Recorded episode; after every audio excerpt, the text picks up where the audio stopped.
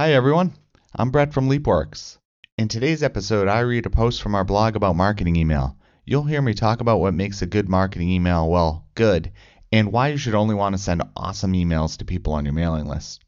I'm excited about this one because I get a ton of junk mail. That got me thinking about some of the things I need to do so I don't send junk mail to people on my mailing list. I hope this one will help you improve your own campaigns so more people not only stay on your subscriber list, but also read your emails when they get them. Here are three major takeaways from this episode. 1. You'll learn what a good email is and how good marketing email is all about solving problems for your readers. 2. You'll get a bunch of content ideas for your own email marketing so you can send value with every email without being repetitive. And 3. You'll hear me talk about relationship building and learn ways that you can use your mailing list to build real relationships with your customers who are actual human beings. Let's get started. Email Marketing Guide for Brand Building. An email marketing list is an important asset to any business. It allows brands to connect with their customers, to build and maintain relationships, and to generate awareness about the products and services they provide. In this guide, you'll learn how to design emails that create value for your customers and for your business. It starts with positioning. Email is easy to create and cheap to deliver. Because it's so frictionless, email is prone to misuse and overuse, producing undesirable effects. It can damage relationships, harm brand reputation, and hurt sales in direct contradiction to company values and business objectives. Your customers get a lot of marketing email and have a low tolerance for poor content. Once you lose a reader, the person is difficult to recover. A lost reader isn't just someone who unsubscribes from your email list. It's anyone who stops reading your email. When you send a physical letter through the mail, you haven't actually delivered your message if the person throws the unopened envelope in the trash. Before sending any email, it's important to establish some ground rules for yourself. So your email will get read when it lands in people's inboxes. If you don't, you risk spamming people with low quality content, prioritizing frequent delivery above value. With every email you send, you must do one of two things or both. First, Solve a problem for your readers. Your email has to solve a problem for your readers. This includes new product announcements and special discounts when you genuinely believe your customers will find them useful. You can also use email to teach readers how to get more use out of a product or service they already purchased from you. Email marketing, when done well, solves problems. Solving a customer problem is not so widely defined as to include daily attempts to access customer wallets through 50% off sales that never end. That doesn't solve a customer problem. It creates one in the form of spam. The unending sales create fake scarcity as a reason to send lots of emails. They also devalue your product if it's not overpriced in the first place. If you have to sell something at 50% off every day, make 50% off your regular price. Second, build relationships with your readers.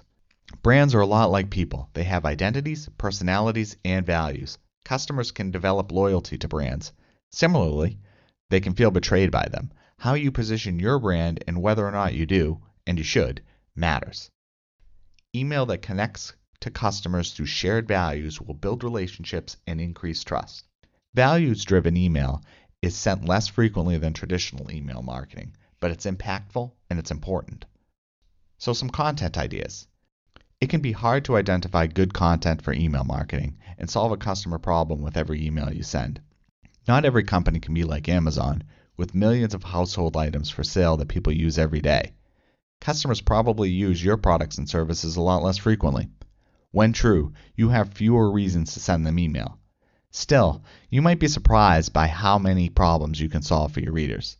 Relationship email is sent less frequently than marketing email and it doesn't scale.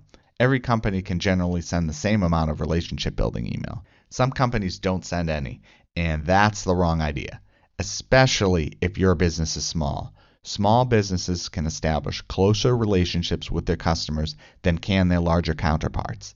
They have a greater opportunity to create brand loyalty, and in doing so, build a customer audience that isn't exclusively motivated by the lowest price. Some specific content ideas for email marketing. First, how to guides. Instructional content is a great way to provide value for your readers. Their desire to learn from you isn't contingent on them being in the market to make an immediate purchase. How to articles and videos are a great way to keep your business in the hearts and minds of your customers. To do so without asking builds reciprocity. Treat people well, and people will treat you well. When you share instructional content through email, it's not often that you're making a how to guide part of your email. Instead, you're linking to it at your website, on YouTube, or somewhere else. For this reason, instructional content is a great way to get people engaging with your brand across multiple channels, allowing you to reach your audience through multiple mediums. Any business can do this. Take a moving company as an example. People don't relocate a lot, but they do pack and unpack a lot. They move seasonal clothing in and out of boxes. They repeatedly store, use, and store holiday decorations. A moving company could make videos that help people pack and unpack efficiently and make better use of the space they already have. The same company could share tips for moving furniture within a home to minimize the chance of damage. In other words, moving expertise can be applied to multiple use cases that people engage with more frequently than house relocation itself. Next, number two, checklists. Checklists are useful. They provide ordered steps for completing a task without demanding a lot of thought. They translate well from the digital world to the physical world. Depending on a task, a printable checklist can be more useful than an instructional video. It's not often that people buy generators for their home. They're rarely used, typically only during extended power outages. However, they do require maintenance. For example, the gasoline they use can get stale. Your customers might not know a lot about engines, but a checklist will help them assure their generator runs when they need it. It'll have a secondary benefit of improving the reliability of the generators you sell because more people will maintain them. That's good for your brand reputation. Number three, holidays and seasonal. Holidays account for between 20% and 30% of average retail sales volume. They're a great time to send discounts because your customers can actually benefit from them, even if they're not in the market themselves. They're buying gifts for others. If they're happy with the products and services you provide, your customer might want to gift that same happiness to a friend or family member. Fracture sells photos printed on edge to edge glass. Their emails are attractive and simply worded. At holidays and on special occasions, they notified customers about limited time sales. Fracture's discounts are scarcely offered, so when customers receive email from Fracture, they read it. There are more holidays than the holiday season at the end of the year, but use them sparingly. Too frequent discounts will hurt your brand. Customers will start to see your sale prices as your regular prices. When they do, all your email marketing will find its way to the spam folder because your email will have stopped solving a problem. Hullo sells heavy pillows filled with buckwheat hulls. Their product may be differentiated from other pillows, but people don't buy pillows every day. Hullo knows this, so they send emails infrequently. When they do send email, they're pretty and offer a sale. Customers read Hullo's email because it's infrequent. Make customers part of your brand. Your customers want to be heard and to feel valued. Thanks to the internet, it's easy to include your customers in your brand experience. Send them an email that encourages them to ask questions, then feature their name when you answer it in another email or on another marketing channel like YouTube or Facebook. Encourage your customers to share pictures of themselves using your product or service then offer to tag them on Instagram or Twitter. Let your customers be part of your brand experience. In doing so, they may even become your ambassadors. Again, the theme is treat your customers well and they'll reciprocate. Special events. Email your customers to let them know you're providing a free webinar or answering questions. The internet has made everyone a lot more efficient. As a result, businesses engage in less person to person dialogue with their customers. Send an email to your customers and offer some in person time. Let them send their questions in advance so they know the content will be relevant to them. Break the mold, develop connections, and build your brand reputation, all while providing value to your customers. All right, we talked about some marketing ideas. We're going to talk about some relationship building content ideas now. Number one, charitable giving. As a business with an audience, you have the power to unite people around a good cause and make the world a better place. I know it sounds silly, but every little bit counts, and charitable giving is a great reason to email your customers. If your business donates to a charity, share your story with your customers so they know how you're spending some of the money they give you over the course of your relationship. You can also invite your customers to give with you and offer to match their contributions. You might even donate a percentage of your sales to charity. Include your customers in the experience, and make a bigger impact in the process. Birthdays. Everyone loves birthdays. If you know a customer's birthday, send them a note to say happy birthday. You don't need to offer a gift card or a coupon. It actually sort of cheapens the experience. Instead, just extend your well wishes and thank them for being your customers. Holidays. Like birthdays, holidays are great opportunities to send messages of thanks. Don't offer coupon codes or share product information though. Just be sincere and demonstrate personal gratitude. Use holidays sparingly. Stick to the major ones, offer your discounts before a holiday, and show your gratitude on the holiday. News. When you do something that earns praise, share it with your customers. Testimonials are valuable social proof. Your customers may have contributed to the praise you earned. If so, take the chance to thank them and share the credit with them. All right, we talked about a lot of great content ideas for email marketing and for relationship building. Now we'll move on to the design fundamentals. Good content is one part of creating email marketing that actually gets read. The other part is good design.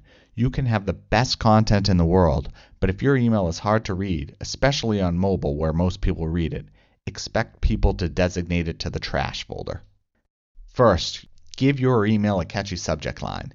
In it, try to communicate a brief message that tells your readers why they should open your message. Use emoji to create visual interest. Next, write a smart pre-header. The pre-header is the one or two line summary you see when you receive an email. In it, you can expand on your subject in a little more detail. The pre-header appears differently on different devices and email clients, so don't get too fancy. Add context to the subject line and leave it at that. Personalize your message. Personalizing your emails will make your messages warmer and more inviting to your readers.